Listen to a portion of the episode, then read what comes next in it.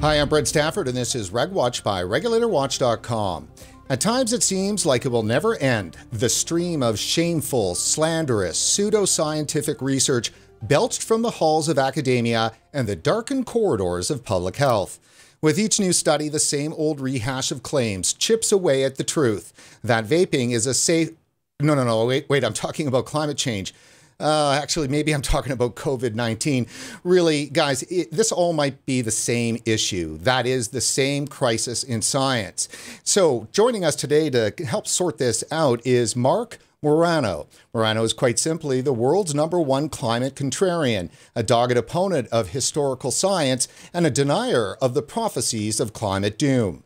He's the author of the best selling 2018 book, The Politically Incorrect Guide to Climate Change, and the award winning producer, writer, and host of the 2016 hit film Climate Hustle, which rips the mask off global warming hype and exposes the myths and exaggerations behind the science propping up the science, the climate scare. Marc, thanks for joining us today on RegWatch.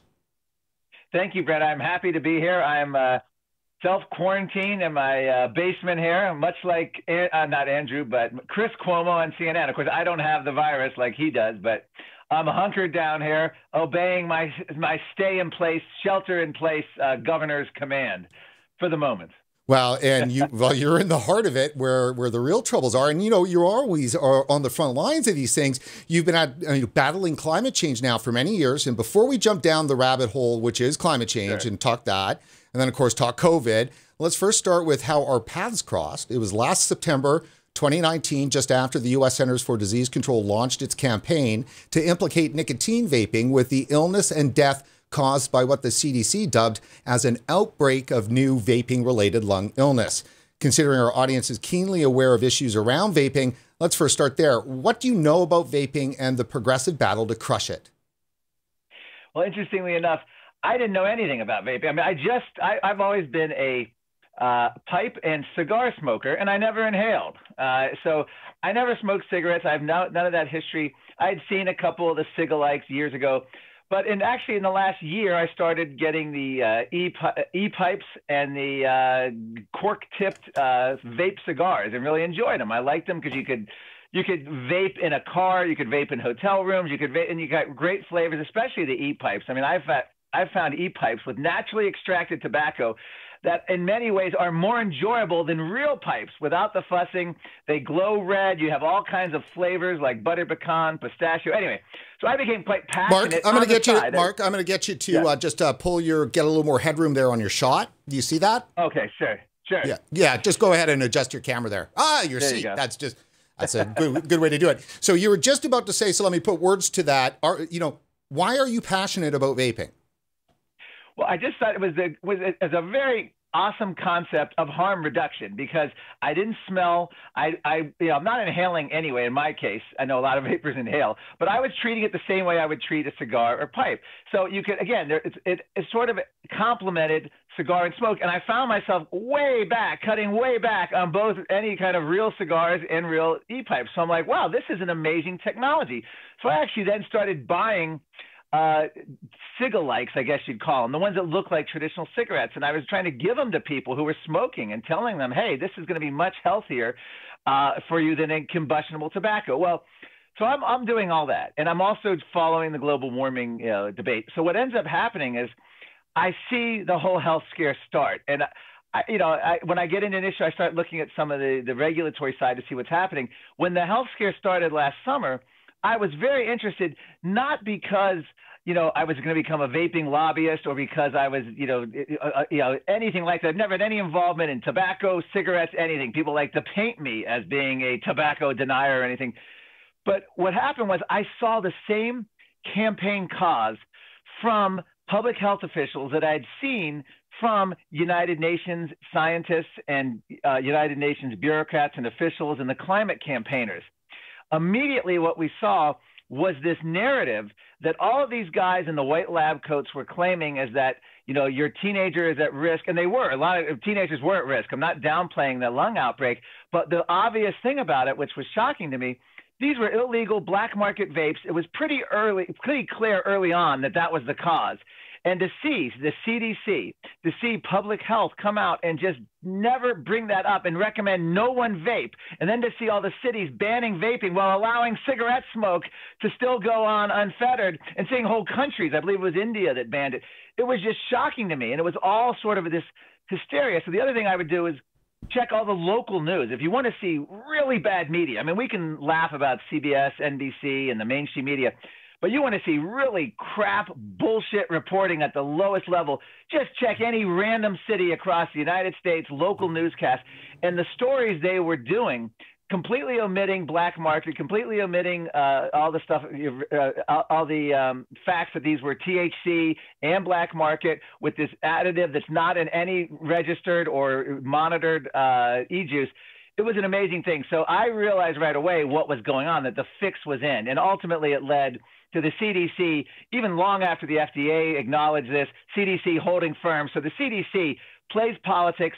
People out there need to realize they are a lobbying organization if there's nothing else. They are concerned about public health. There's a lot of good people there. The organization as a whole tries to do the right thing, but they are subject to this lobbying tendency where, again, no dissent is allowed, like we've seen in the climate debate, and no break in the narrative. And it's and it is a narrative, and the media just eats it up.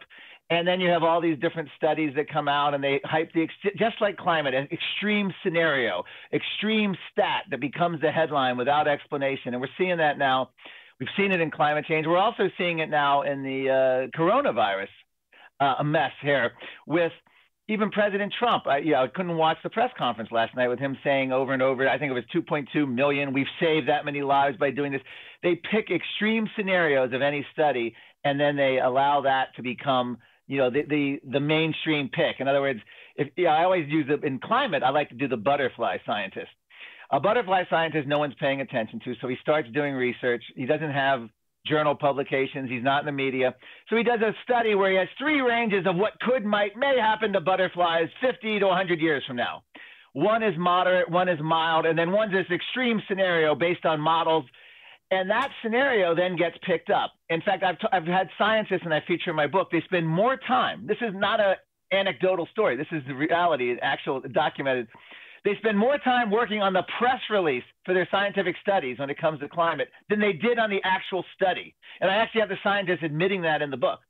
So what happens is they get hype the press. Suddenly, butterflies are doomed based on the extreme outlier prediction uh, a uh, hundred years from now. Suddenly, they're getting book deals, they're getting published, they're getting media attention, they're getting funding, they're getting invited to Bali and Cancun and South America and all these you know iconic UN uh, climate summit destinations. Well, the same thing's true in public health. The same thing's true uh, in in the science world when it comes to you know vaping or anything else. You cannot. You have to look at what's happening uh, behind the scenes, and I think President Eisenhower laid that out in 1959. Uh, actually, sorry, 1961, and his, his leaving his farewell inaugural address when he warned of the scientific technological elite, where a government contract is essentially gives you the certainty that you can essentially become a unelected ruling class, and that's what I'm afraid we're seeing happen here, particularly with the coronavirus.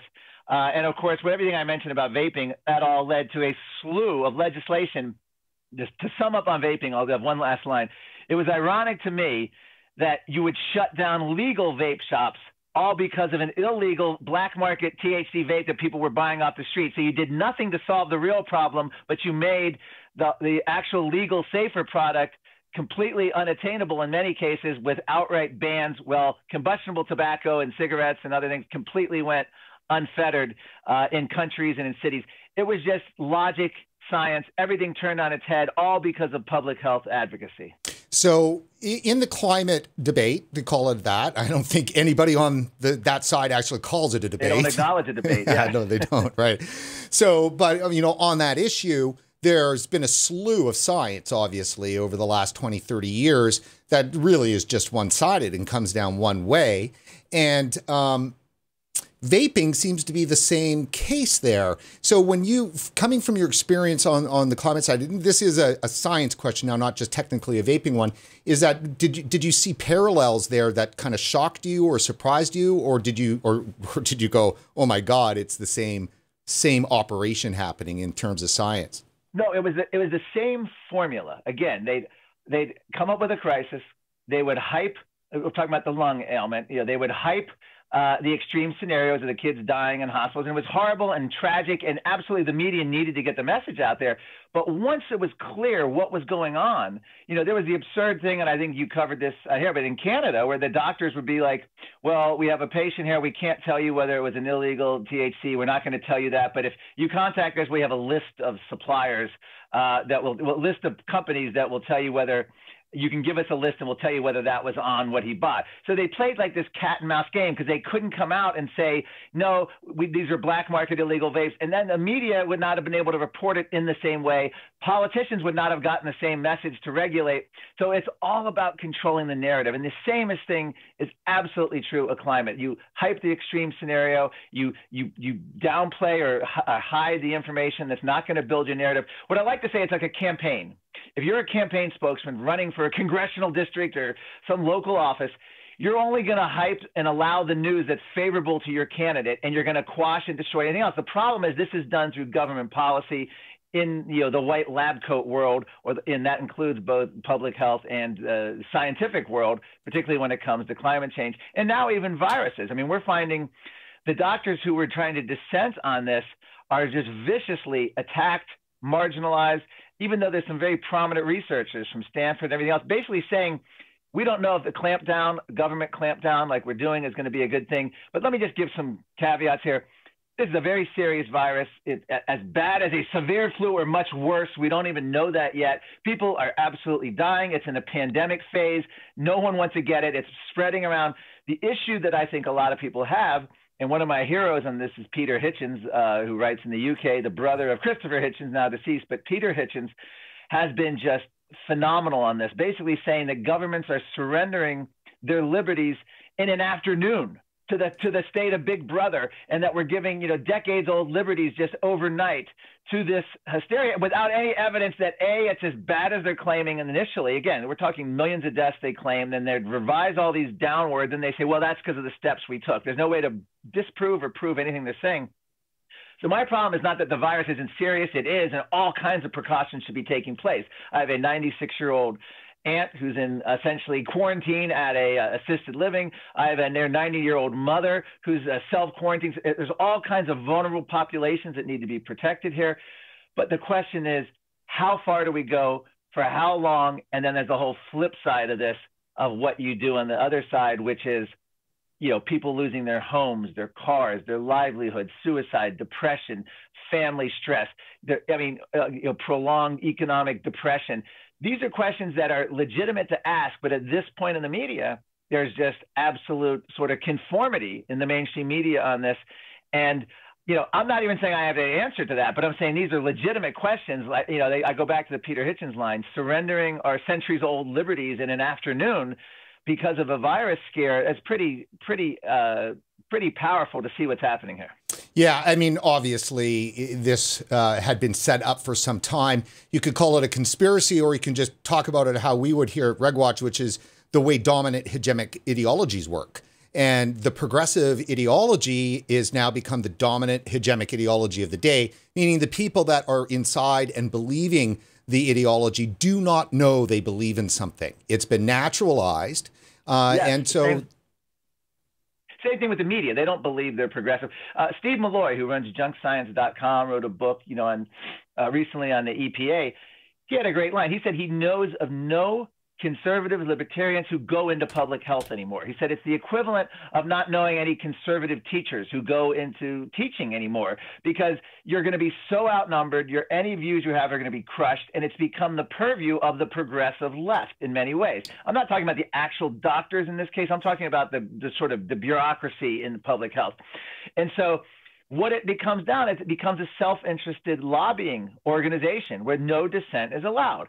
For instance, the World Health Organization in 2018 just posted tonight on my website, Climate Depot, called climate change the greatest threat facing the world in the 21st century basically bar none, the greatest, not one of, but the greatest threat in 2018. And now the World Health Organization, of course, has singing a different tune, and, and rightly so. I mean, obviously, the virus, this coronavirus, COVID 19, is significantly and radically a threat.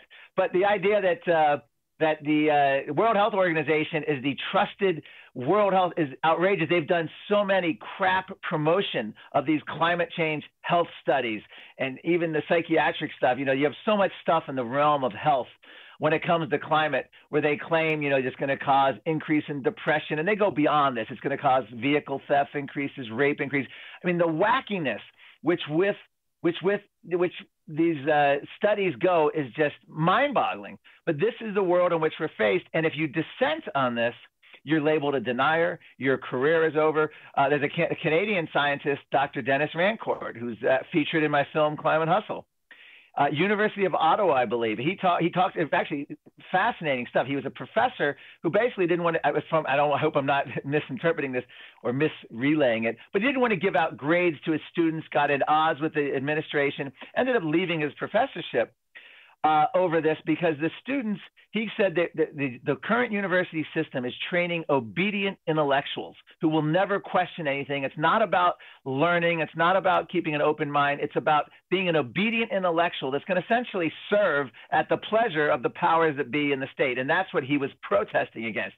He's had a whole series of videos and highlighting reports and analysis on the whole COVID 19. So I defer to uh, scientific experts on this uh, and there's many of them. In fact, uh, I believe people have been collecting all the all the people who think not that this isn't a serious threat, but that our reaction to it is a not helping and may actually be more harmful.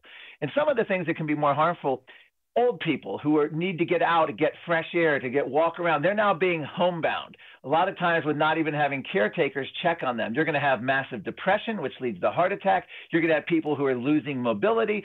As this continues to go, months you know, in Virginia, we're on lockdown until uh, early June right now, allegedly.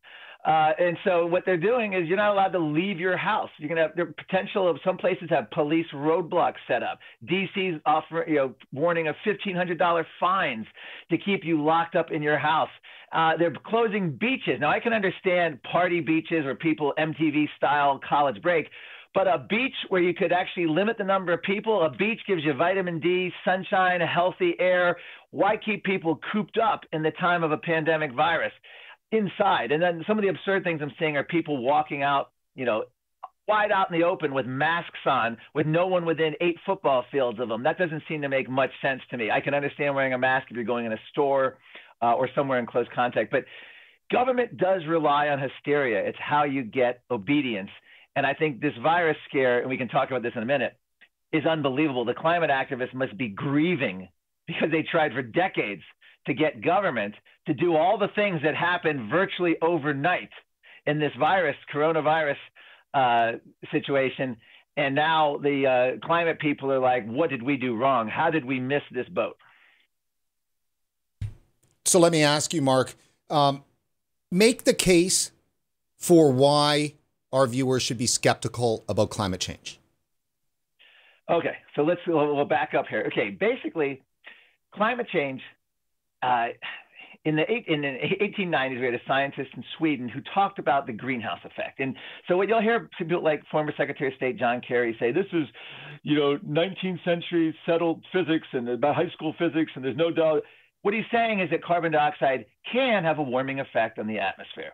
And they turn that settled physics, if you will, into uh, we're going to face a climate emergency, a climate crisis. The Earth is going to heat up three degrees. We need a UN treaty. We need a Green New Deal. We need carbon taxes. We need regulations. We need every aspect of our lives centrally planned based on that. Now, as we went forward to the 20th century, we had the global cooling scare in the 1970s. People like Stephen Schneider uh, and NASA, other NASA and, and NASA scientists literally said, yeah, there's a warming effect from CO2, but Carbon uh, based fuels, i.e., fossil fuels, coal, oil, gas, were creating aerosols, which were essentially blocking out sunlight. And this was a greater effect, and this was going to cause a global cooling. And we're already overdue for the next ice age. So in the 1970s, you had a slew of reports, including CIA reports and others, warning of this essentially global dimming, global cooling effect to the point where they wanted to put soot on the Arctic, uh, to to stop uh, to, to help the ice melt so it wouldn't freeze up too much.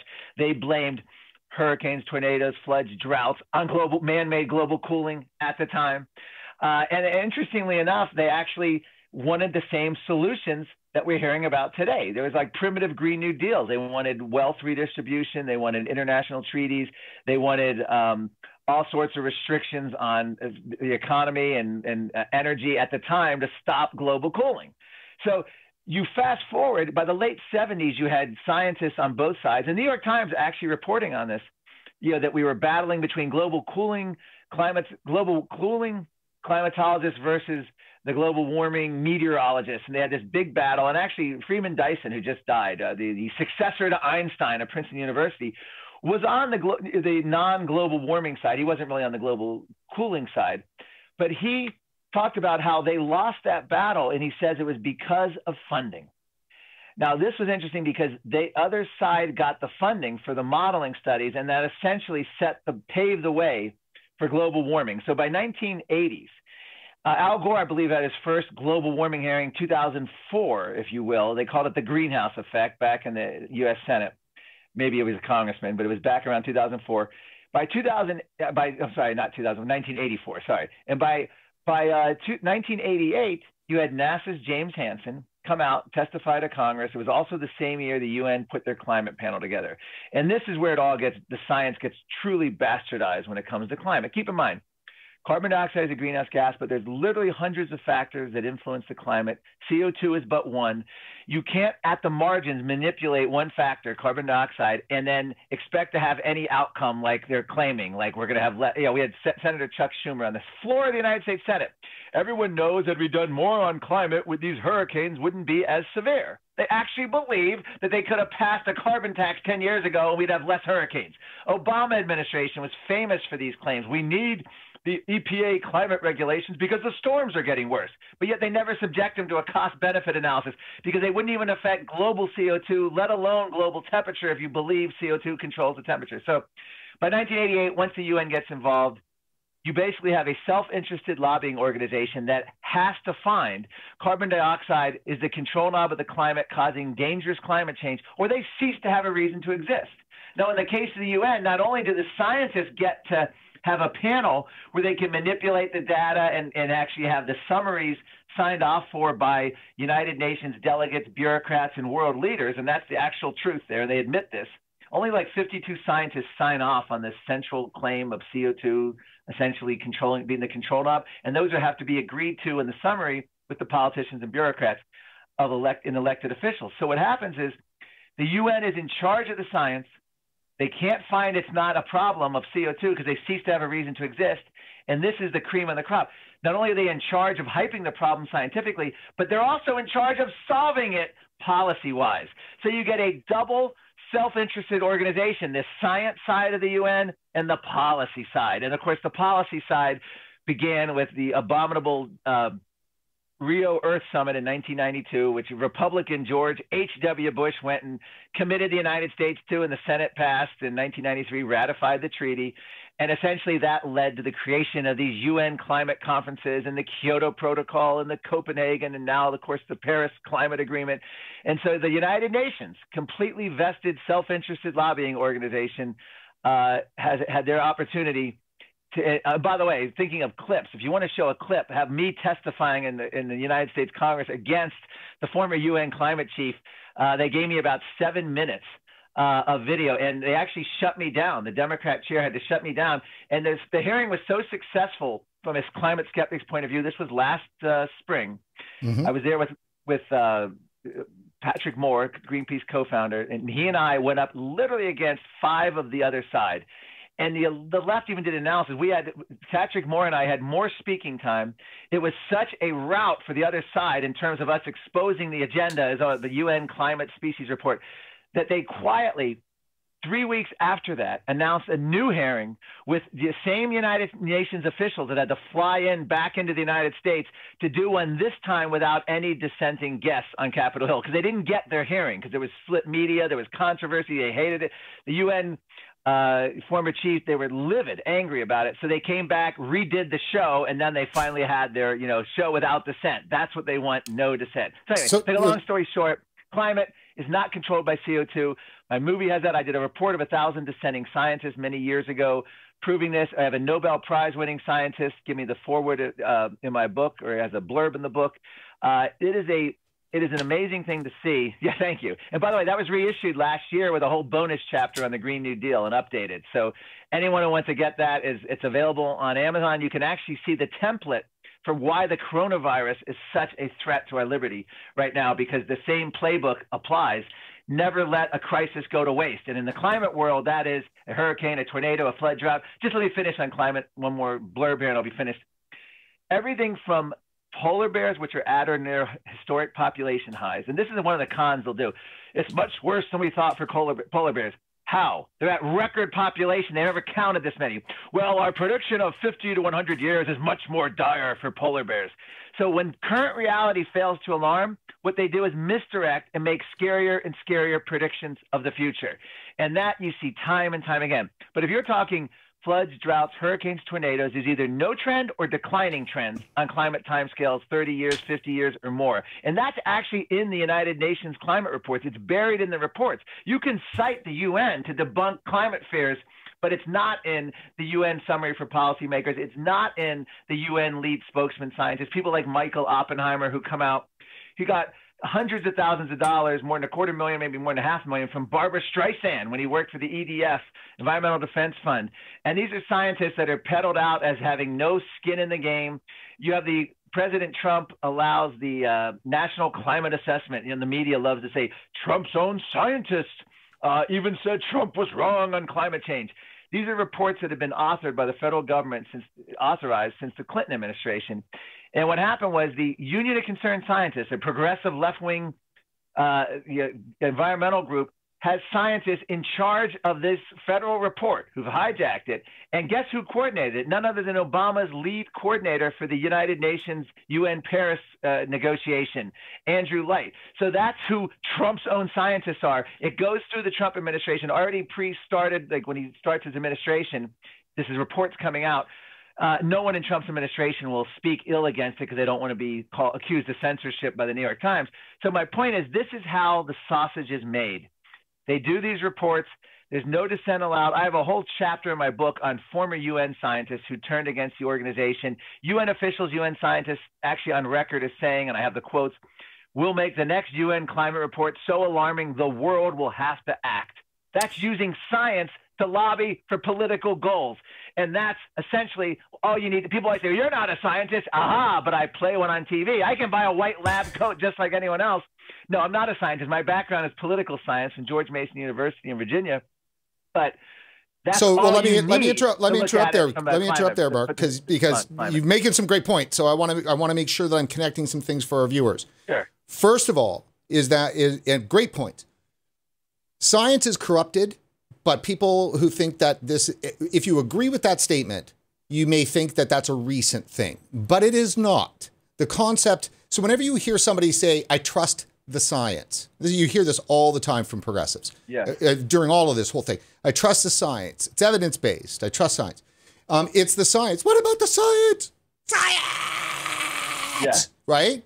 So they completely lost what they don't know. For the ones that do, that you know are practicing, you know, sophistry, and stuff like that. They know, um, but they they're taking something that is a process uh, that is designed to be doubtful, always and skeptical, always at the front, and then with a hypothesis that you go in and you try to disprove. So you're not actually supposed to be trying to prove your point that you're going into the experiment with. You're supposed to have a hypothesis and do everything you can to disprove it. And that's the null hypothesis that every right. statistician knows, every true, every scientist knows. It's the basic thing. And your, your method is the method in which you create that experiment, the hypothesis, the experiment, you conduct it, you, you know, measure, you measure it, and then you do your analysis of it.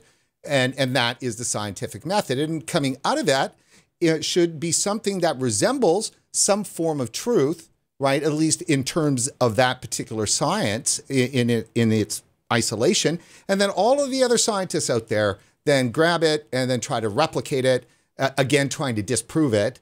And if they can't, then the truth hardens around it. The problem is, is that science is a truth-making process. And what the postmodern progressives have done here in a Machiavellian, deliberate way is, is change the, that meaning of science without redefining it to the end public. The end public still sees the output of it as truth uh, while they change the actual process in there because they've corrupted it all along the way. They've corrupted it with the, the presuppositions going in. They've corrupted it with the hypotheses going in. And then, in the whole process, they don't respect the data. They pick and choose from their data. They, you know, they decide what to put in their models. And then when stuff, stuff comes out that they don't like, they bury the study or, or, or they bury the conclusions deep down. But the press release right. up at the front uh, still is claiming alarm and hysteria. And that's exactly what the United Nations has done. Michael Mann, the Penn State professor, uh, who came up with the infamous hockey sticker, which uh, it's the hockey hockey stick, which shows the northern hemisphere temperatures basically steady to the 20th century skyrocketing. You know, Steve McIntyre and uh, Ross McKitrick, these two researchers in Canada, reached out to Michael Mann basically, and he didn't want to release the data to that study, and there was no way to replicate it. But it was used in all the UN reports, all hype. And then I have a whole chapter in my book just on that. Even Michael Mann's fellow United Nations climate activist scientists were all saying they didn't believe it, they were skeptical of it. Uh, and then what's, what ends up happening is it doesn't really matter about the details. It becomes the iconic image used for lobbying and PR purposes. Um, and it, you're absolutely right. The scientific method is lost here. I just gave you a stat earlier about, you know, literally empirical data, even in United Nations reports, even in the report I referenced about Union of Concerned Scientists, the National Climate Assessment, have to admit that extreme weather is not increasing. So how do you get around that? Uh, so what they'd end up doing is they look at a storm like Hurricane Harvey or Hurricane Katrina a few years back, and they'll say this storm was, you know, X amount more powerful due to climate change based upon our modeling studies and blah blah. blah. So instead of actually looking at the fact that a hurricanes aren't getting uh, more frequent, more powerful. The 1940s had the, you know, some of the worst, most powerful hurricanes that we know of. The the the accumulated cyclonic uh, activity, the ACE measurement, which they do for hurricanes, is showing that this is not the case. That there's a climate signal in it on timescales, and these are again, these are all there. But what they do is they do these weird mod. I'll say weird because they they basically torture the data. So they'll say, well, because of climate change and our added CO2 in the atmosphere, we've made events like this tornado outbreak, you know, five times more likely by this year. And so then the media will report extreme weather getting worse when in reality it's not. Or in the case of these climate groups that try to co-opt TV weathermen, they'll say you know, since 1970 as a baseline, our local city has increased this much in temperature. If this trend continues, we're going to be up this high by whatever. Why are they picking 1970 as a baseline? Because that was the, one of the coldest years of the 20th century during the global cooling scare. If they had picked the 1930s as a baseline, in many cases, they'd be showing declining temperature or flat temperatures or a slight increase depending on your location in the continental U.S. So they've got the science, and, what they've done is essentially everything is caused by climate change. So if you want to talk about falsifiable science, which Karl Popper, the you know the scientific philosopher, would go into, you cannot prove or disprove this. When they claim now that global warming will mean less snow, except, uh oh, we have blizzards, record snow in the East Coast United States, then suddenly Al Gore does a thing. This is what we're seeing. Global warming means more snow. It's heavier, you know, more blizzards because of this and then they'll they'll basically claim both outcomes. So in my book, I have a whole section on global warming causes more hurricanes, less hurricanes, more malaria, less malaria, more fog, less fog, saltier seas, less salty seas, more colorful foliage, less colorful foliage will shorten the time of day, lengthen the time of day. They literally have predicted every outcome. This is their climate science, which you can't question, or they threaten to put you in jail. And by the way, I have that in the book and the movie. Robert F. Kennedy Jr. went to jail, climate deniers. Bill Nye, this science guy, in quotes, thinks it's a great idea and we should look into it. He's not opposed to jailing climate deniers. And um, but if you don't agree that climate change can cause opposite results, then you're a denier. And so the problem is there's no way to falsify this theory. If they say global warming means children won't know what snow is, which is what they've said, and suddenly you're getting record snow, and then they say global warming means record blizzards and snow, where can you go to say, okay, how do we falsify your theory? Because no matter what happens, that it fits their theory, and that's why it ceased to become a science. That's why your audience, Brent, should be skeptical. Well, that is. Uh... That is disturbing. That's all I could say. Let me. Uh, we're going to go to a clip that I've got from a uh, video that I did. Uh, RegWatch did in the summer of 2017. We had uh, Dr. Robert Spencer on. He's from NASA, uh, and uh, literally the man in charge of the Aqua satellite system, right? That that monitors and measures the ice caps um, and sea levels uh, for NASA at the North and South Pole, and obviously the oceans around the world. And you know, at that at that time, he was he was clear. He called himself a lukewarmer, but that's because all these scientists are being forced to like you know right. basically do that. But I mean, he outright said there is no uh, global warming. I mean, it's it's not there you can't differentiate uh, uh, any kind of warming that might be seen really from you know you know he was committing heresy really actually pretty much but before yeah. we before we went into that interview i've got a, just a, a two minute clip here of where i was outlining to vapers the connection between vaping and climate change the key reason why i want to play this is because those connections are the same connections that we see at regwatch with what's happening today with covid uh, and it's definitely worth it, and it'll take us into the next part of our conversation here. So. Most are called skeptics or deniers, despite the fact that doubt is the starting point of all genuine scientific inquiry. There are two operating principles at work here which are hostile to sound science, yet power the anti vaping and pro climate change movements. The first is a Machiavellian precept the end justifies the means. That is, a virtuous outcome excuses any wrongs committed to attain it. For climate change, almost every policy and action is justified by this precept, including the deliberate manipulation of climate science and the unrelenting propaganda spewed from the mainstream media. Skewed science and biased media is of no surprise to vapers, which have the climate change movement to thank for breaking down the firewalls protecting journalism and scientific integrity.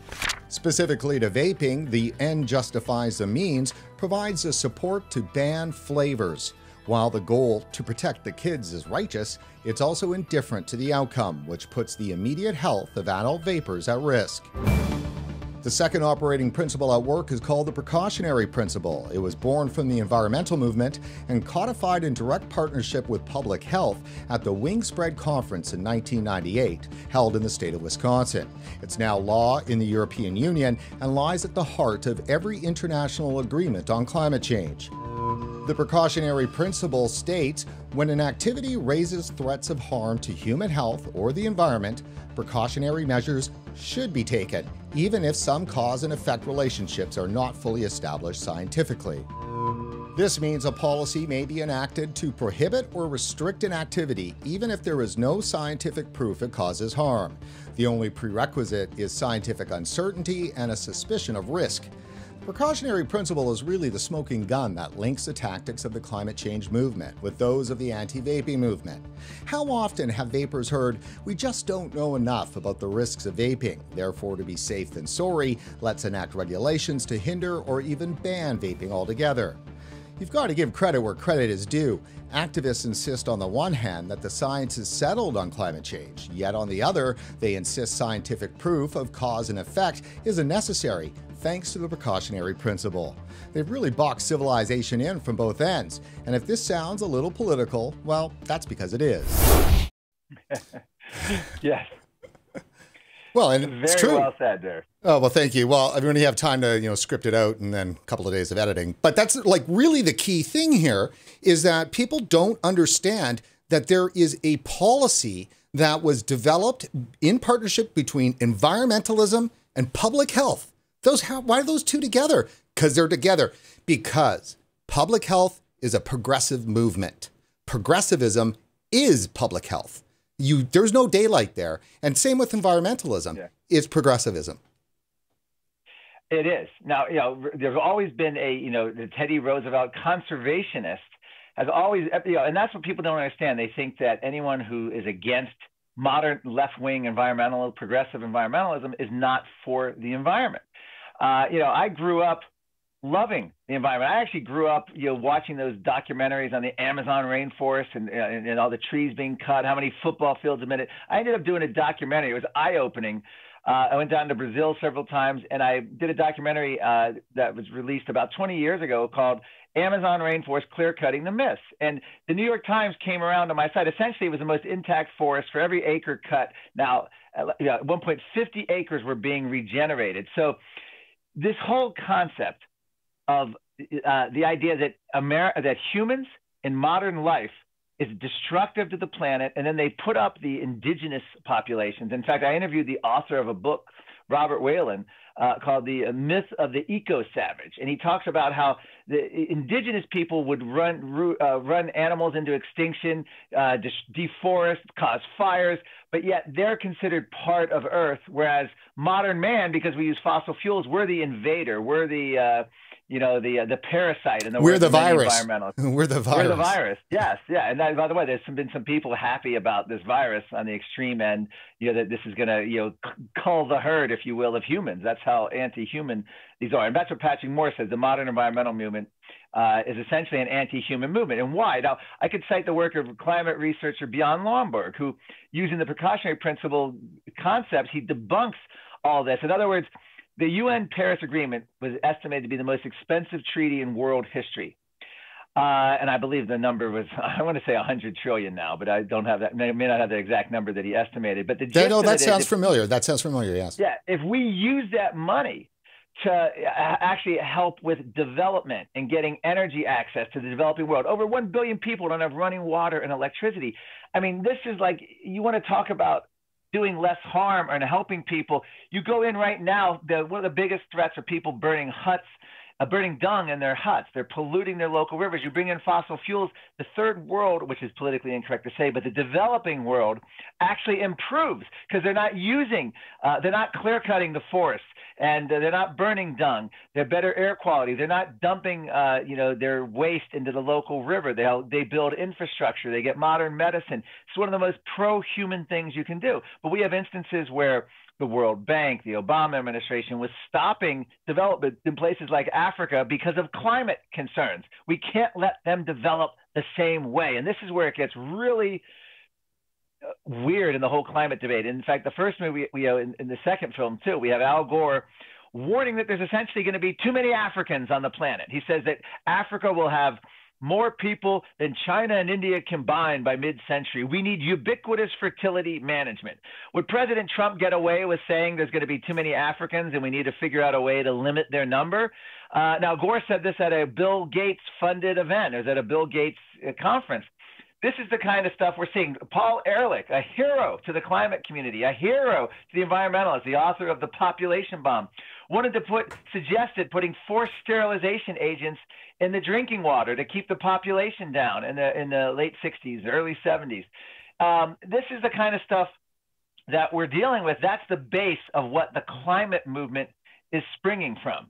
And you know, to go a little bit further, like uh, the precautionary principle with with climate is it's an amazing thing because they want to shut down all of human history. We have United Nations officials on record, the climate chief, Cristina Figueres, on record essentially saying that we seek a centralized transformation that will make life on planet Earth very different.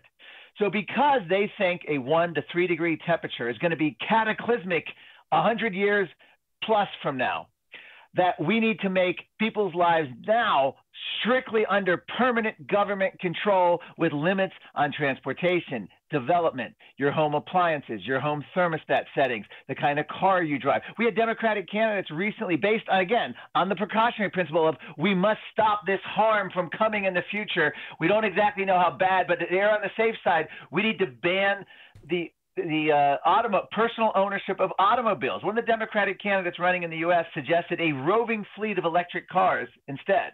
This is, of course, not even mentioning the fact that electric cars I think it's 70% of the world's cobalt comes from the Democratic Republic of Congo, which the mines are run by Chinese company, which Amnesty International is claiming there's child um, uh, child child labor abuse is going on. So there's, there's all of that going on as well. But but essentially, we have Elizabeth Warren, another Democrat candidate, wanted to essentially ban home building unless it passed sustainability requirements. So you couldn't build a new home unless it was sustainable based on essentially UN guidelines, precautionary principles. So this is just infecting every aspect of our life before the coronavirus came. Right. And so so to be clear on the precautionary principle, it's enshrined in EU law.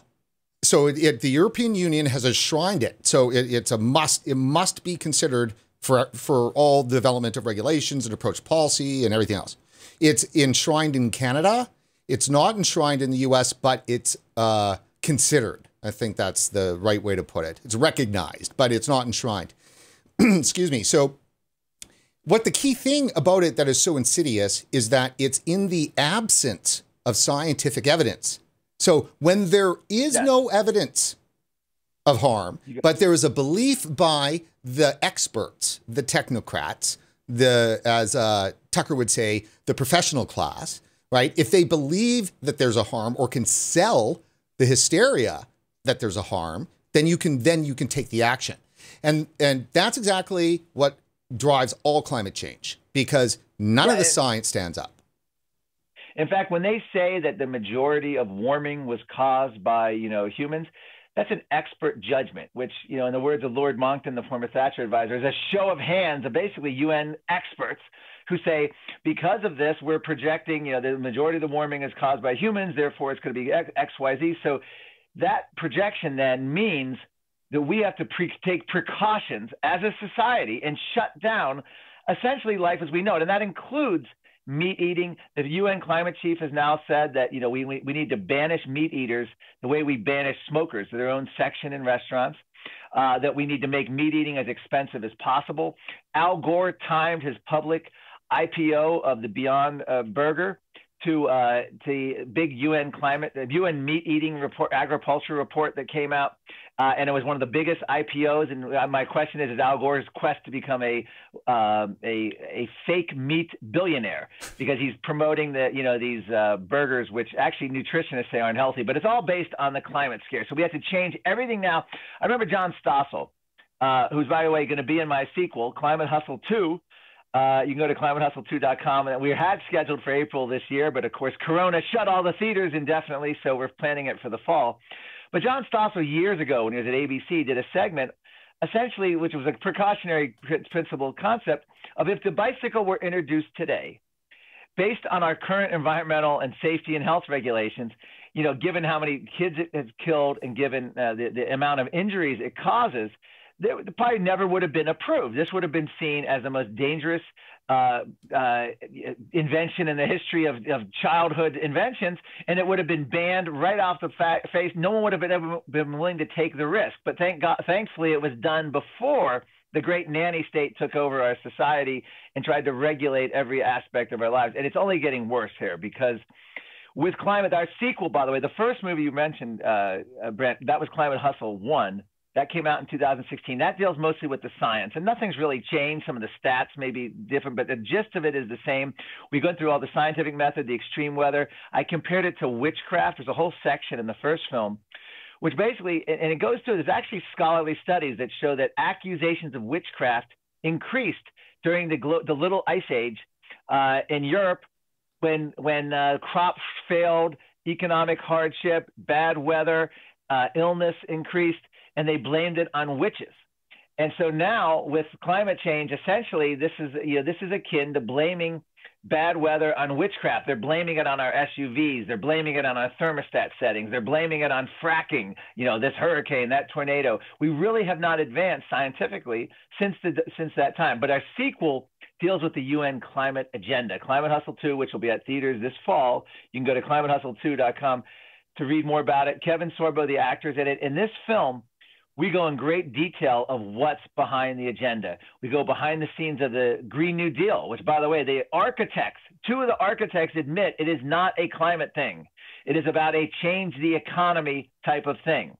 We have the United Nations climate officials admitting that this is the climate, the climate treaties that we talk about, the uh, Copenhagen, Paris, are not about the climate at all. They're about redistribution of wealth. They're not even related to climate. They admit that openly. So you quickly realize that climate science is actually climate lobbying, and it's not about the science, it's not about the climate, it's not about the environment. This is about essentially uh, controlling the economies and central planning, and this is what the progressive left bureaucrats dream of. Never let a crisis go to waste. And that's what we're seeing with this coronavirus crisis. They're not letting it go to waste. They are jumping on this with unbelievable. The climate activists, and I have a whole bunch. The former UN climate chief actually said that this could be a good thing because emissions are going to be down, there'll be less commerce, less trade. Other people are looking at this and saying this is exactly the model we want to follow for the climate emergency. So, the um, lockdown. Yeah, yeah, well, absolutely. And so uh, we're going to just quickly uh, pop over to um, RegWatch here for a second and uh, take a look at this. All right. So, two things, Marc. I'm going to just walk people through here so you can, I would say, have a vape. You, this would be the time I'd say to a guest, have a vape. You, you're off camera. Um, I don't want to promote bad habits. It's still a bad habit, you know. I don't want. yeah, no, no. It's harm reduction. So absolutely, absolutely. So, um, sorry, I want look. I want to do this. This is what I want to do because you know, quite frankly, everyone's going to just sit back for a minute and a half. You too, Marc. This is a series of uh, little quotes that I've taken from James Burnham's book, The Managerial Revolution, which was written in 1941. This is 1941, folks. And so let me just rip the scab right off of this. This is fascism that we're seeing fully flourish here in the West. That's how they were able to completely do what they've done because fascists are bureaucrats or managers. That's kind of a little bit of debate here. But no matter what, it's totalitarian. It's total. The whole thing is total. And if you just spent a second thinking about the progressive ideology and just think about your life and how you're surrounded by a total narrative. That narrative is total, right? And you dare think past it, you are toasted, right? This is this is totalitarianism. And so what we're seeing here is the implementation of the direct control of the individual. And I'm sorry, but we're living in martial law here. If you're not recognizing that and you're going, oh, what about Italy? What about Italy? Oh my God, Italy! yeah, that's hysterical. You're hysterical. This is James Burnham, 1941. Russia, Germany, and Italy, which have advanced furthest towards the managerial society social structure, are all of them at present totalitarian dictatorships. And when you hear dictatorship, you've been programmed out there, folks, for the leader. And everyone, you know, the left was calling Trump a dictator, dictator. Dictators do not uh, gut reg- regulations. That's the first thing. You want to know if you've got a dictator that's running your country? They're not the ones gutting all the regulations. That's yeah, opposite dictator, right? Others have been as severe within the limited realms of social life to which the dictator extended. In our situation and in the others, there's no one single di- Lenin's strong, sure. Hitler's less strong, sure. But it takes the entire population and and this cadre of managers and bureaucrats, the the tech the technical class what distinguishes totalitarian dictatorships is the number of facets of life subject to the impact of dictatorial rule. What distinguishes totalitarian dictatorships is the number of facets of life subject. So when you're thinking coronavirus, I mean, it's already right down to when I'm grocery shopping, you know, I'm forced to stand six feet away. You know, even in my own condo building, they've got barriers up now and tapes, and anybody who sticks a sticker on a public or a private business's uh, floor designed to stop you from moving, that's fascism. And uh, this, so I'm unconvinced that uh, this COVID thing is anywhere near uh, uh, the kind of disaster that makes this kind of stuff happen. And it's only going to grow worse until April 30th. And then who knows after that? It is not merely political well, actions in the narrow sense that are involved nearly every side of life business and art and science and education and religion and recreation and morality are not merely influenced, but directly subjected to the virus regime, to the public health regime. So, totalitarianism presupposes the development of modern technology, especially of rapid communication and transportation. Without these latter, no government, no matter what its intentions, would have would have had at its disposal the physical means for coordinating so intimately so many aspects of life. Without rapid transportation and communication, it was comparatively easy for men to keep many of their activities or even their entire lives out of the reach of the government. This is no longer possible, no longer possible, or possible only to a much smaller degree when governments today make deliberate use of, of the possibilities of modern technology. We're almost done. Totalitarianism is so striking a feature of the present social transition that it seems to many persons to define the character of the transition. They tell us that the issue is totalitarianism versus democracy. This is 1941, remember, a time when actually uh, yeah. people were talking about these things, right? Let me just scoot through here. Everyone has such powerful feelings, such acute moral opinions for or against totalitarianism that scientific understanding is gravely hindered. It is legitimate to believe that there is often an element of hypocrisy or illusion in these findings. And we kind of lies, cruelty, terrorism, brutality are, after all, normal, not exceptional ingredient, ingredients of human history for the purposes of our analysis, for the clarification of our central problem. So he's saying in 1941, the central problem of the Western world is between totalitarianism and democracy. And now there you go. The managerial society, blah, blah, blah. Uh, the Supreme Planning Commission. Uh, it, it, yeah. yeah. So, I mean, this gets all into, I mean, exactly everything that's happening here. There is not going to be a single aspect of the Western world that does not get touched by public health or, or, or virus planning. It is all going to be, is all touched already. Well, let me say, first of all, two points on this. Um, in my film, Climate Hustle 2, we have a running theme, excuse me, a running theme comparing the climate agenda, which is essentially the bureaucratic states agenda, to 1984. And we have liberal use under fair use, of course, clips of the 19 uh, uh, Edmund O'Brien, I think 1950s uh, version of the uh, George Orwell classic 1984. And it's eerie how many parallels there are to this agenda. The idea that you're always fighting this enemy, that you have to be in wartime. Have we heard, you know, this is the greatest threat? Uh, you know, they talk about climate change being the greatest national security threat. We need a climate wartime president. The enemy uh, is essentially unseen, but everyone's got a sacrifice. And the, there's clips in the movie where they have to turn the lights out at a certain time. They have the, the movie where they have the kids turning in the adults for quote suspicious behavior. Uh, so we parallel all of that, and then of course we show the modern kids under with Greta Thunberg and these whole kids that you know, we had them testify here on Capitol Hill last September, and they're essentially saying mom and dad trashed the planet, their generation. Thanks, mom and dad, and we have to fix it. It's pitting generations against older, younger generation against older generation. So the 1984 totalitarian state was strived for in the climate world. Now, I'm going to talk about Vaclav Klaus in a minute, the former Czech president. But before I get there, just, just one second, one second. Let me let me just. Sure. What was that last point you just made? You just that very. Oh, I got it. I got it. I got it. So they they blame the old people for wrecking the yes. world and their future, yet they are destroying Western civilization to save 85 year olds with pre like with cancer. Uh, yes, well, that's you're now you're getting into the virus. So the, the thing about the virus is the the climate activists, and I have you go to Climate Depot, you'll see unbelievable. There is a lust by the climate activists to basically scratching their heads. How in the hell did they, the public health, pass us by overnight and get everything we wanted times a hundred?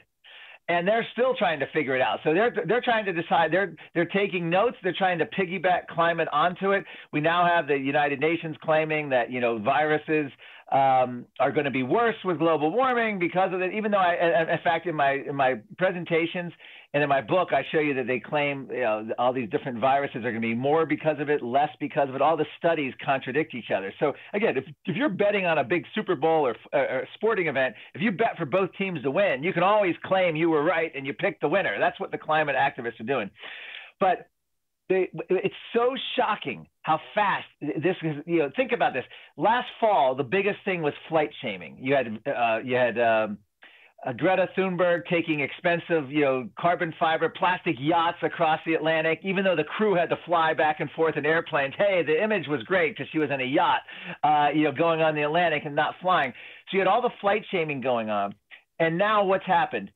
Flights are grounded. Again, climate activists' wildest dreams come true. So they're trying to piggyback on this and they're going to try to keep people in this wartime state. The scary thing about this virus is we already know from big public health in Washington, D.C., that they're going to talk about multiple layers of clamping down. So even if they sort of, you know, we're going to be in Stockholm syndrome, we're going to be so grateful that our captors, public health and the and the government and these governors that put us into self quarantine and shut down all aspects of human society will be so grateful for any loosening that will just be like, oh my gosh, thank you, thank you. And then they're going to tighten down again when they see fit and tighten down two, three, four times in the future.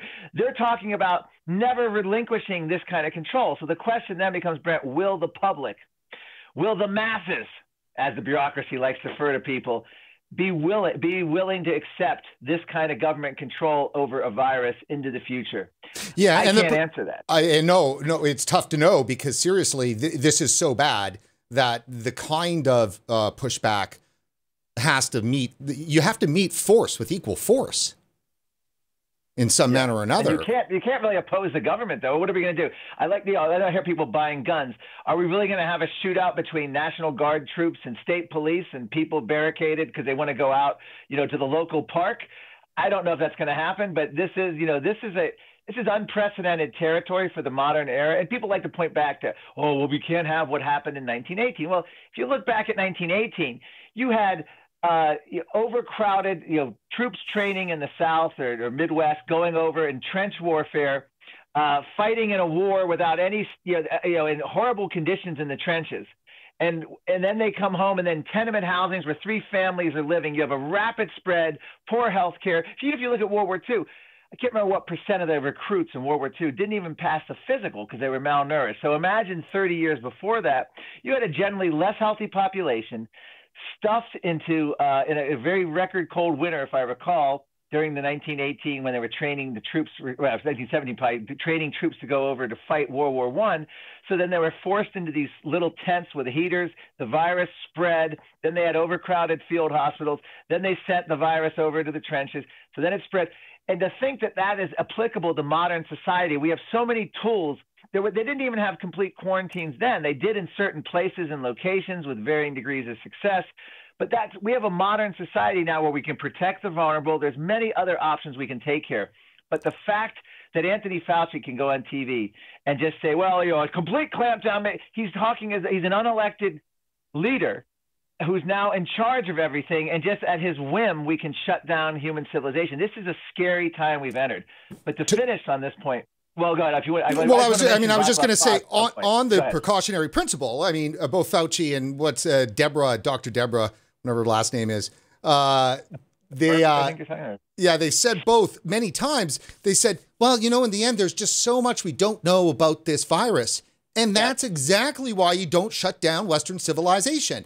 But because they think precautionary principle and public health believes it's their job uh, to prevent disease uh, instead of you know managing you know yes. instead of dealing with you know you no government in this world can protect a population from a virus well, it's like the speed limit debates. I remember we had the 55 mile an hour speed. If it saves one life, it's worth it. And you know, you had Wyoming, Montana, all these wide open places. States wanted to be able to set it here in the United States. Well, why not set the speed limit at 15? How many lives would you save if your only concern is saving human life? Let's have a 15 mile an hour national speed limit. Now you're in Canada, so people are probably trying to do conversions here, but but this is part of the, the just the the nonsense. And so people like the CDC right now, the people that Trump has entrusted they're not looking at the whole picture. They're not they're not experts in the whole picture. They're not looking at the economic side. They're not looking at the mental health side. They're not looking at the physical side of, of the quarantine. They're not looking at the long term effects of a prolonged depression where people are going to be losing their homes and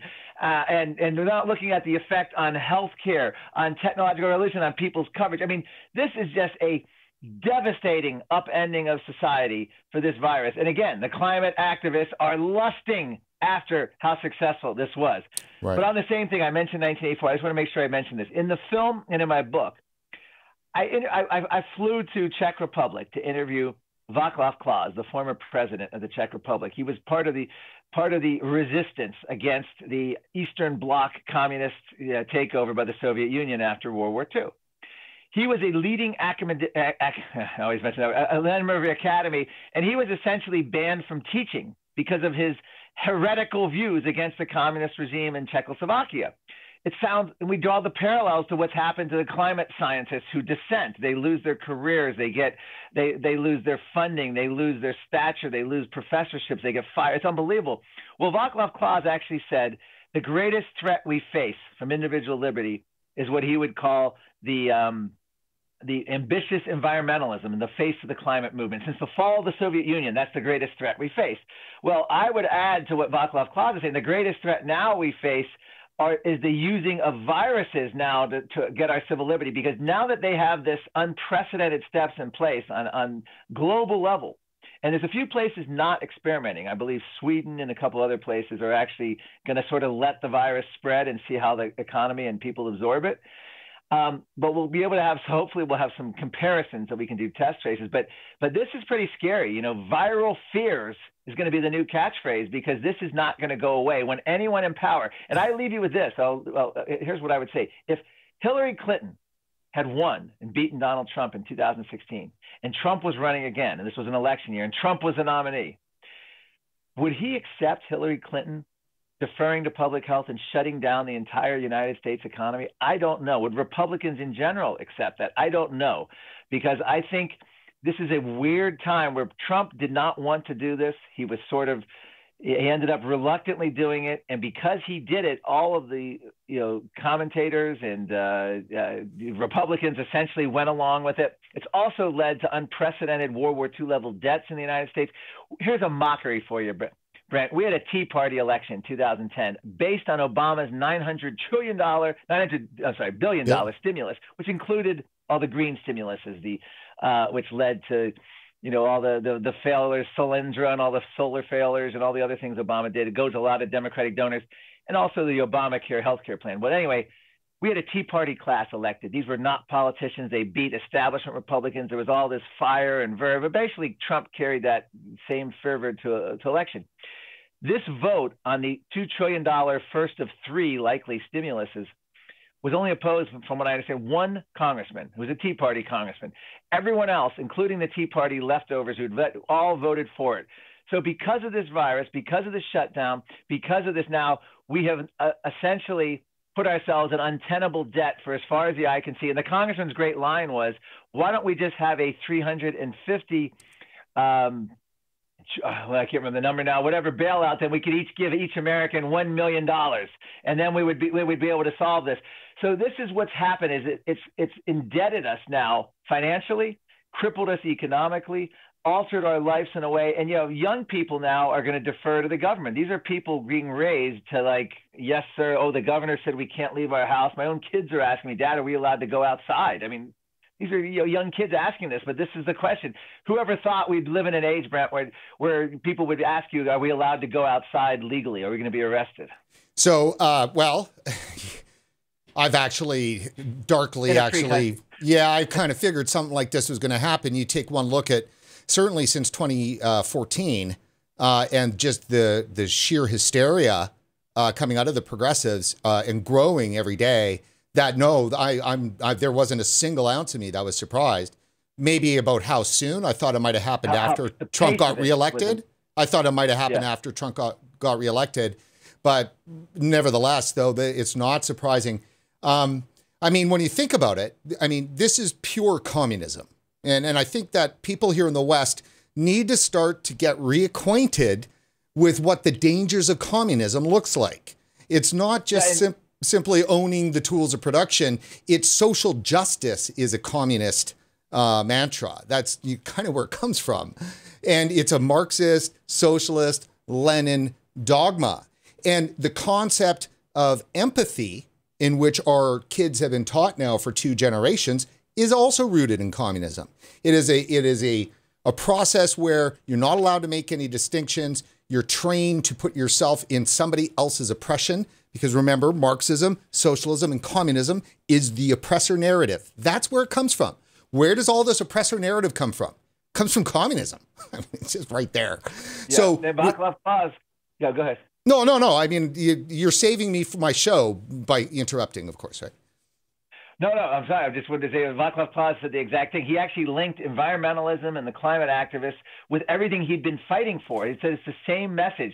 And I interviewed a Czech uh, member of parliament from the EU who said, This is incredible. As we become free from the shackles of Eastern Bloc communism, we are now having the same um, forces or the similar forces coming now from above, coming from the EU, these dictates on environmental climate mandates. So essentially, uh, Vaclav Klaus actually says they are masterminding from above.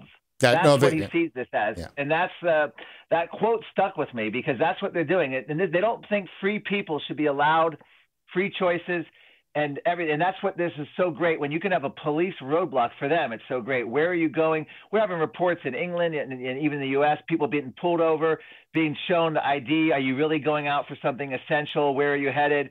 They're threatening fines in D.C. of fifteen hundred dollars. I mean, this is the hallmark of a totalitarian state. I don't care about a virus. I don't care about an emergency or wartime. That this is not the America that we want, and this is an America that should be as temporary as possible. I do have a lot of faith and hope in Donald Trump. You want to see? Here's a prediction, Brent. President Trump is not going to obviously kowtow to public health for much longer. He can't. He is going to break because he is not going to allow the economy to continue to tank endlessly the way the public health. Public health is never going to loosen the grip. There's going to be a split between public health and Donald Trump. Yep. When that happens, they're already talking about Democrat impeachment. That's going to be of Donald Trump a second time for failing to take public health seriously enough, number one. And number two charge is going to be for splitting with public health and trying to reopen the economy. There's no way this can, there's no way this relationship between President Trump and public big public health is going to end amicably. It's no, I, I, divorce. I agree. Ugly divorce is coming. There's there's plenty. yeah. There's plenty. Well, there's plenty of good people in public health. That is no doubt. But but we've said since well since Scott Gottlieb got up there. Uh, in September 2018, and announced there's an epidemic of teen vaping, and that posed clear and unpresent, you know, present danger. So I said it then. I've been saying it till I'm blue in the face. Is that those are the terms that public health uses to institute quarantines, to stop people uh, from moving from one place to the next. And so, and then for, for that to go for 12 months, and then for CDC to use the pretext of uh, what is a tainted product scare to basically run, which was uh, the narrative campaign of COVID.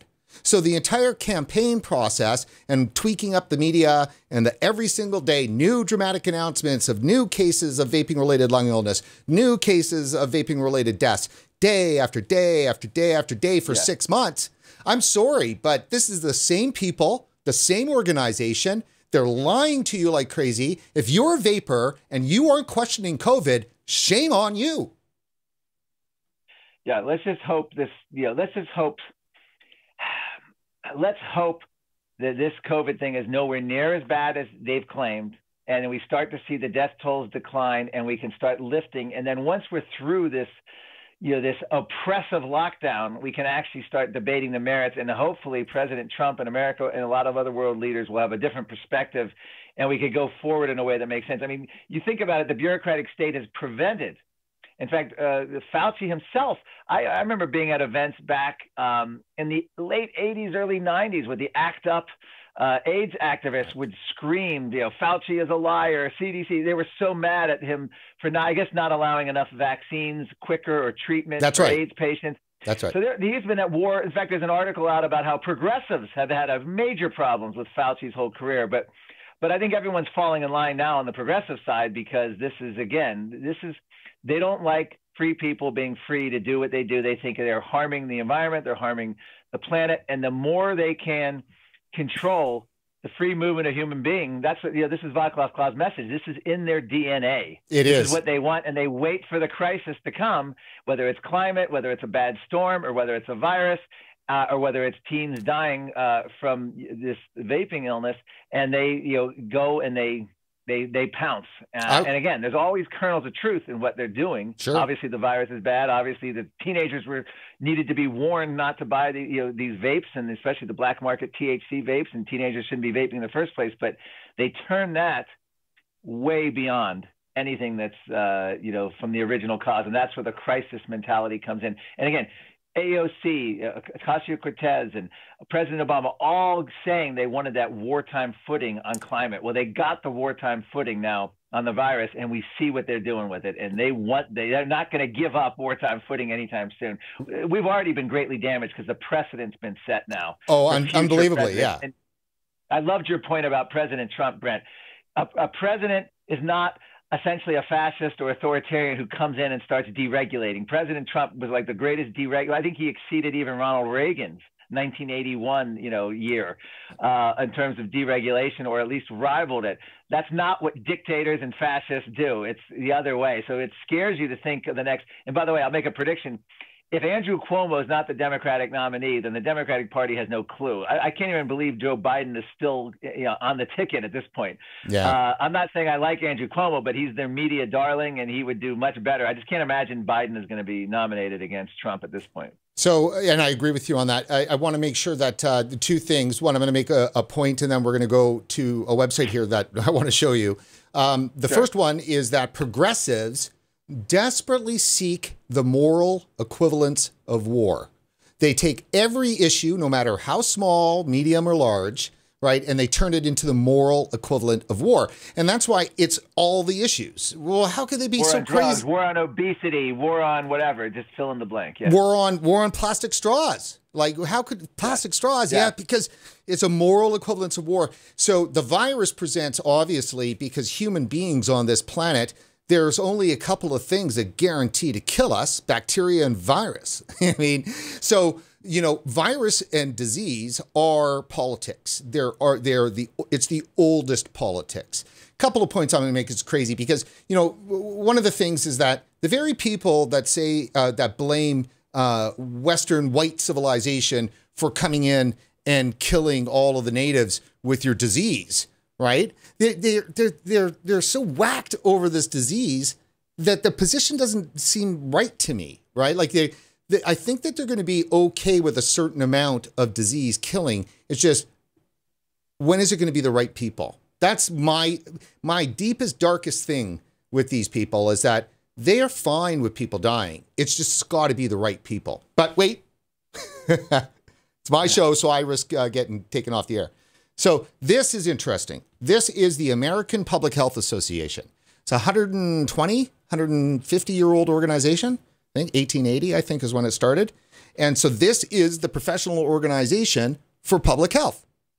And well, what do they do? Well, I mean, almost the majority of their stuff is all advocacy for non-public health related issues in my mind.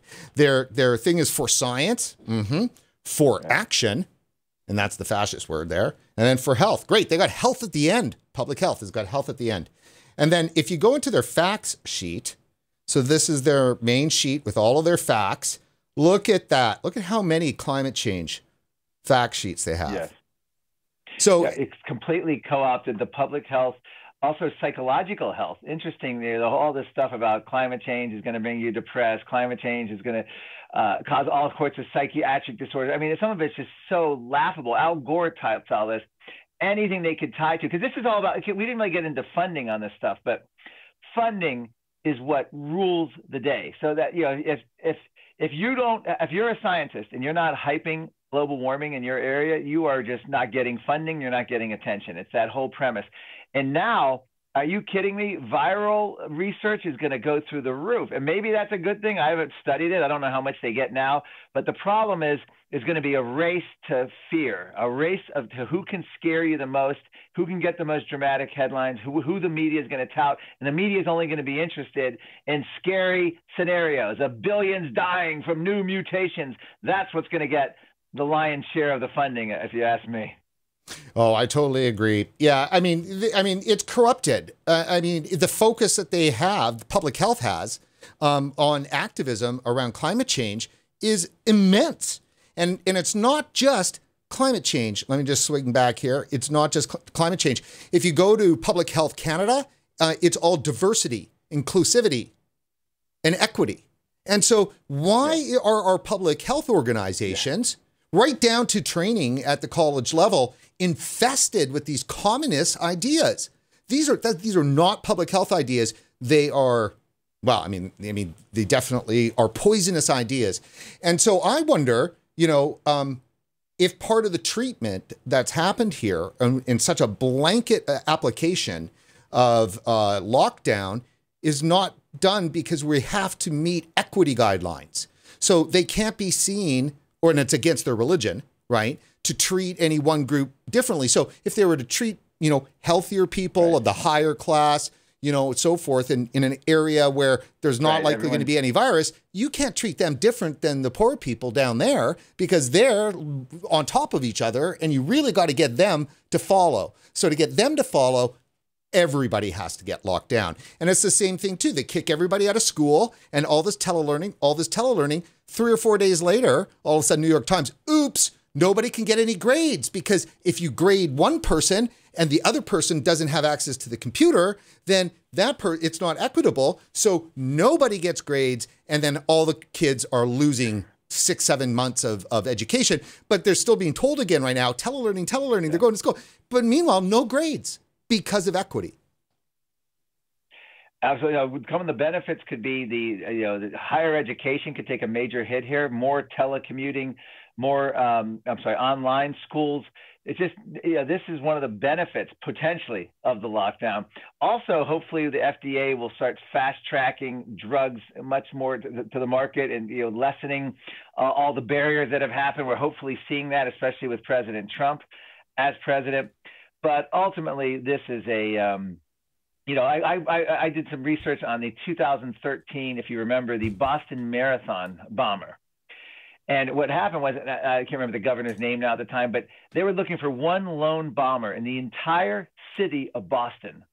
And they told everyone to shelter in place and no one could move and they shut the entire city down while police searched for one gunman. I believe the police didn't even end up finding him. It was a guy who found him hiding somewhere a private citizen. But the idea that a city like Boston would be shut down because of one lone uh, bomber loose somewhere in the city that no one could move and had to shelter in a place. I just said, you know, it's it's that we deserve totalitarianism. It's we deserve this. If we are willing to serve our masters without dissent, and no one really complained about it. I remember screaming at the time, I can't believe a city is allowed and able to do that, and I can't believe the population is accepting it. But this is the age in which we live it's always been that battle. You went through the 19 was it 1941 uh, excerpt there. The 20th century was the age where we thought we would have learned about you know the greatest uh, uh, the greatest threat to freedom has been governments. The greatest killer of people has been governments, not viruses, not climate. Uh, and the 20th century taught us that. You think that would be our lesson? Uh, I don't know that it is. I am just really, you know, I feel like President Trump has been badly misled on this clampdown and to the extent of it, uh, and I'm hoping he recovers. Uh, but I'm just not, you know, as seeing what happened to the Tea Party and just, yeah, they, we, they had success, they got elected, and then they just fizzle out, and you know, nothing matters when what, what they voted for, and allowing us, and more stimulus coming. I just the the debt bombs this is causing. There's, there's nothing really good about this, other than it should be a warning never to let it happen again. But the problem is we're already in stage here for second, third, continued government clampdowns as needed now for new mutations of the virus. You'll always have that. So they have an instant crisis anytime they want. Scientist discovers new mutation. We are looking at another lockdown, quarantine. This, so we had to shut down this travel. And by the way, have you noticed emissions are down? And and by the way, the planned recession, folks, a whole group of people your audience probably never even heard of the degrowth movement. And I've interviewed these guys at UN climate summits, people like Kevin Anderson. They, they stop showering in order to fight global warming. They believe in planned recessions to fight global warming. Uh, and this has now made the mainstream. You know, the mainstream media is just reporting on this this week, and I did a lot. I did a whole report at Climate Depot. I think it's still my headline, uh, but the gist of it is the climate activists and the you know, and the people who believe in you know that there's too much economic growth and prosperity want to have planned recessions in order to lower emissions and fight climate change and to help you know a more equitable and just earth essentially part of social justice. And now they're getting that with this virus. So it's another example of how the climate how this virus has been piggybacking on the efforts of the climate activists. Yeah, and I mean that that's true, and they are going to uh, they're going to get their way, I think. And the last thing I want to yeah. yeah well, let me just point out. Let me just point out one one thing here too, because it's not just the climate. Uh, first thing in my mind that that happens with this is the realization that once you create this kind of instability, once you re- remove people's power, individual sovereignty, um, then and for those that do that, i.e., you know, the power that's operating here. I don't want to just say it's public health, but there's a deep state that's operating here that is yeah, at a global level, right? What we have is an opportunity, obviously, for Antifa and for all of the radical groups that you know were quite happy to be starting fights and and doing what they've been doing forever, and they were just doing it moments ago. So to think that they're not planning right now is crazy. So we've got we've got a a herd out there that is just dulled uh, in into fear or what or empathy, one of the or combination of fear and empathy, and uh, they're focusing all their attention on you know any people that might be considered a contrarian to the to part of the narrative. I don't want to. I don't deny the virus. I deny. I, I and I, I actually I don't deny anything. I'm just pointing out what's going on. What's going on is opportunism yeah. that leads to totalitarianism. That's going to lead to many more deaths uh, than what this little measly virus can do. Because I understand human history and I know what the human being is capable of. And so once some of the darker forces decide that they're going to uh, destabilize our society even further, that's the real concern. I want to know why no reporter's been asking President Trump what's in his daily uh, security briefing. That's a question that should have been asked every single day since this thing started. No one's talking about what he's seeing in his security briefings. I'd like to know. Yeah, I mean, I, I don't know. And this is, uh, you know, again, they're going to do the impeachment based on President Trump not taking enough action. One of my favorites was Joe Scarborough at MSNBC, MSNBC who was, uh, yeah, who apparently never even mentioned the virus on his show until months later, but he's saying President Trump should have known about it. This is one of those things reminds me back at 9 11 where you're constantly getting warnings. Like I love that people send out the tweet, Bill Gates warned of this in 2014. Who couldn't warn of this? They've been warning about this since the Spanish flu in 1918 and long before that, the Middle Ages plague. People have always warned of viruses. This is the kind of like the climate con thing again, where many bad things will happen because of global warming.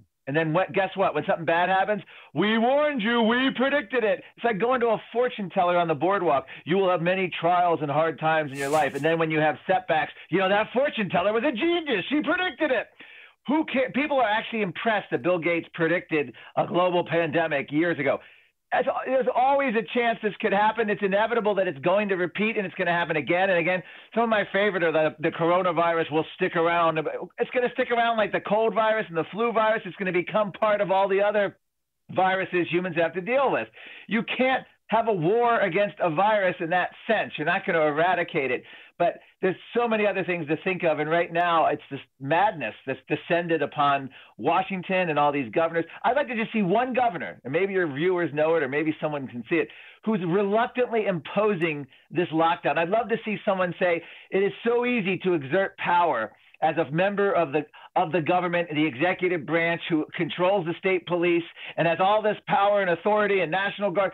I reluctantly do this. I don't like to see government. No one's even done it. They do it with lust in their hearts. They do it with, with vigor and excitement, and the media loves it. They love to see the governors in action, shutting down their states, threatening the people. How dare you go out here? We had the mayor, Louisville mayor in Kentucky, calling people names, you know, bad names that you can't print uh, you know, being basically calling them morons and idiots for going out and not obeying the order, and then other people cheering them on, thinking it's great. These are people in power that represent force. Government does one thing very well force. We shouldn't be cheering on government exercising unbridled force. And that's exactly what the media is doing right now and what these governors. I'd like to see the reluctant you know, leader you know, hesitant to use force. That's what our founding fathers would have uh, liked to see, not what we're seeing now. Absolutely. Let me uh, just, uh, we're going to wrap it up here um, shortly, but I want to make sure that we get a chance to do a couple things. First of all, I got to do a little bit of business here and remind everybody sure. that, of course, we are supported by you, the great viewer, and with millions and millions of people filing for unemployment in the US, well, once you start getting some of that money from the government, send it over to RegWatch's way. That's, I mean, that's just really honestly because until there's more people like us helping to fight the government, which I guess can only happen with words because any other way would be just a nightmare. Um, you definitely got to give us a hand because we're at the bottom of the trough here. So, uh, but we're still doing good. Demand Vape, obviously, is uh, our anchor supporter in the US and right there with us. John Glauser, rock solid.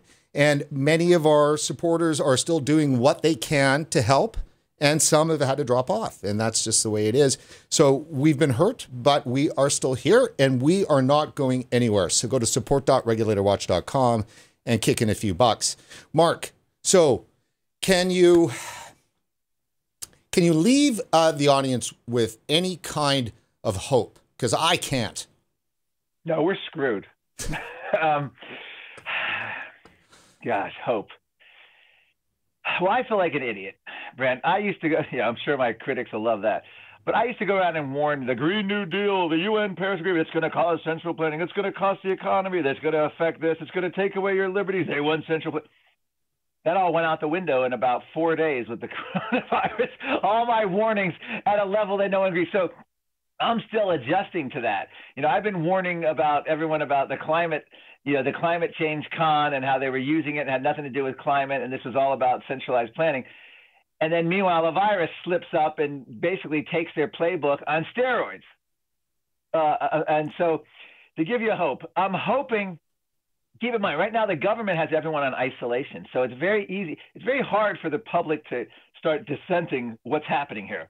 We're not meeting in town halls. We're not, you know, if you think of all the old movies people, social movements, social justice, even they all require meetings against the in the old Soviet system. You had the secret meetings against the Vichy France in, in, during Nazi occupation. You had the secret meetings. No one can even have a secret meeting now. You can't even get together to talk to get your neighbor's opinion of this. We're all just afraid of the virus and hunkering down. So I'm hoping when this clears and people can start like coming out of the uh, post-traumatic stress disorder that we're going to be in as a nation and as a public that people will start questioning this and saying, wait a minute, you know, viruses are going to be infinite, mutations are going to be infinite, fear is going to be infinite. We can't allow this to happen again. That's my hope. But I don't know if it's going to happen. I just see people as growing increasingly like sheep people not caring about liberty, people choosing security over liberty, and whether we have good Wi Fi during the lockdown. That seems to be the biggest concern. So I don't know. I'm doing my part by going out every day. I'm going out, leaving the house, I'm running, I'm going to my office. Um, and I look forward to the day that I, I, run into the police roadblock because it'll be my chance to do my chance of civil disobedience. So I was thinking the we'll exact same happens. thing yesterday. The exact same thing. I cannot yeah. wait for the first time I get stopped and, and or I refuse to clear an area. Well, we'll be in jail, and that's you know that's where they've always wanted us, uh, Brent. You know, the Robert F. Kennedy Jr., Bill Nye, the science guy, UN officials. They, have always wanted to jail the dissidents. And, and talking to Václav Klaus in Czech Republic, there's a long history of jailing dissidents, and uh, you know that's not going to change. Uh, with because they're getting in the way, and it's funny because the same people that say that climate deniers in quotes have gotten in the way you know, people like uh, Tom Friedman, New York Times, who wrote, you know, the Chinese government is much better on climate. They don't have to, they can just do what's needed to secure the environment without having to worry about any roadblocks. Yeah, one party rule is fantastic. And that's really what they want. They want one party rule. They don't want the set. And right now, unfortunately, in the United States, President Trump is giving them one party rule as the executive branch is in lockstep with public health as I say, that public divorce is going to be spectacular and ugly. It will be. happens. And it, it has to happen. It will yeah. happen. You've heard it here. I don't know when. It might be three weeks. It might be a month. I'd say within 60 days it'll happen. But I just I, can't imagine. I can't imagine Anthony Fauci saying, yes, it's okay to open the economy now. They might say, yes, we can slowly you know, let off the collar. And we're going to, again, Stockholm syndrome, where we end up loving our captors. We're going to be so grateful. We can leave the house up to 50 yards. Oh, thank you. Thank you. Thank you, uh, Master Fauci. So I actually tweeted out totalitarian in chief. Anthony Fauci at one point, just because of the cavalier attitude he had about, well, we're going to shut down everything and then we'll keep shutting down.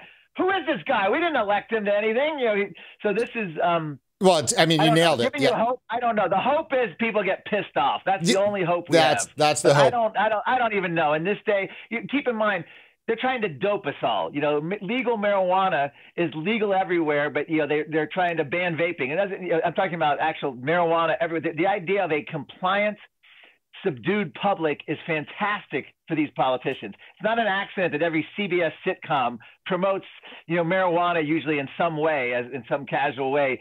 This is what the the the um it's sort of the the public way. They want us a subdued calm public that's not going to resist. And what a better way than making sure that marijuana dispensaries are available at just about everywhere now. I, I mean, I totally agree with you. Uh, I mean, not I'm, I'm against decriminalization, legalization. I'm just yeah, that's right. push. Totally. Yeah. I mean, you can be for marijuana, for decriminalization, I've and never everything else. Done it. I've never even tried it. I've never not inhaled. I never even had it. I never tried marijuana. Never interested in it in a moment. In a moment, ever, not once. Neither have I. But I live in uh, the province of British Columbia, so there's a contact high just living here. That's for sure. I'm yeah. I'm, I'm making no comment. But let me just say this. So I've said it on the show many times. Always be suspicious of a government that prefers its citizens to be stoned. If the government prefers yes, that, then yes, there you go. Yeah, that's the thing. So, well, look, Marc, uh, we're going to have to get you back on the show at another time because literally we could keep going. But first, let me just thank you for coming and and you know keep doing what you're doing. Thank you. Uh, the books, Politically Incorrect Guide to Climate, Climate Depot, and ClimateHustle2.com. You can watch the trailers.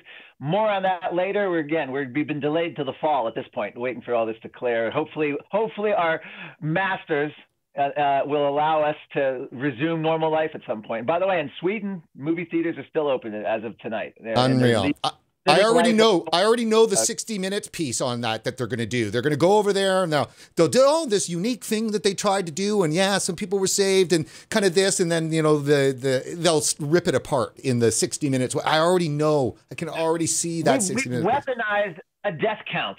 We've weaponized the death. I mean, have we ever done that with the flu? I mean, you know, the death toll coming up, and there's all kinds of reports coming out that people are not dying of coronavirus. Uh, you know, they're dying with it. In other words, if you're a terminally ill patient and you happen to test positive, they're saying you died of it, even if it didn't kill you. There's all kinds of different things like that. They can do all kinds of things that were are within the realm that they're counting differently than the flu. These are reports Peter Hitchens and other have reported on this happening in the UK. I don't have the reports. The actually, we have it up on RegWatch. We've got uh, okay. a couple of stories cur curated up there.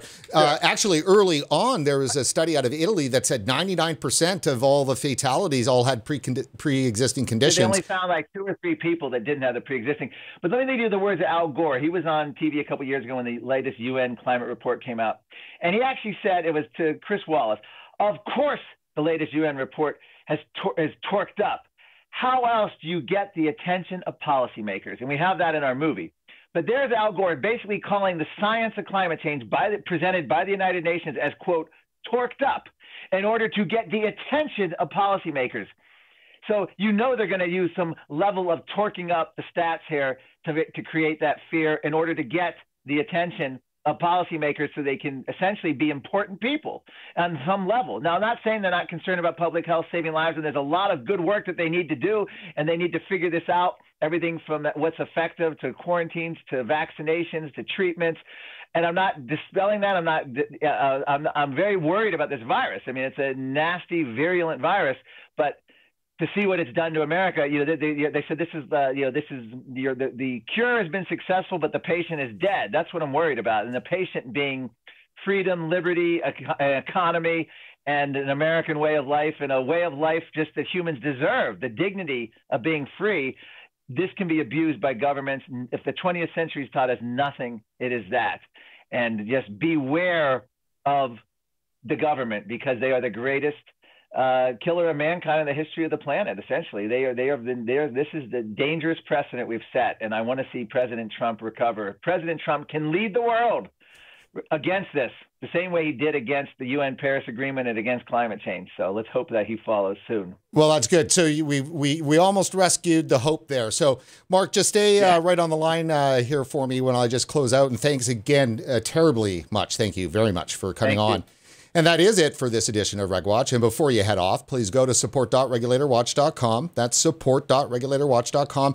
Consider making a financial contribution to our coverage. It's easy. Just dig into your wallet and find a few dollars and toss them our way. You'll be happy you did, and so will we. And while online, don't forget to like us on Facebook and please do follow us on Twitter. For RegulatorWatch.com, I'm Brent Stafford.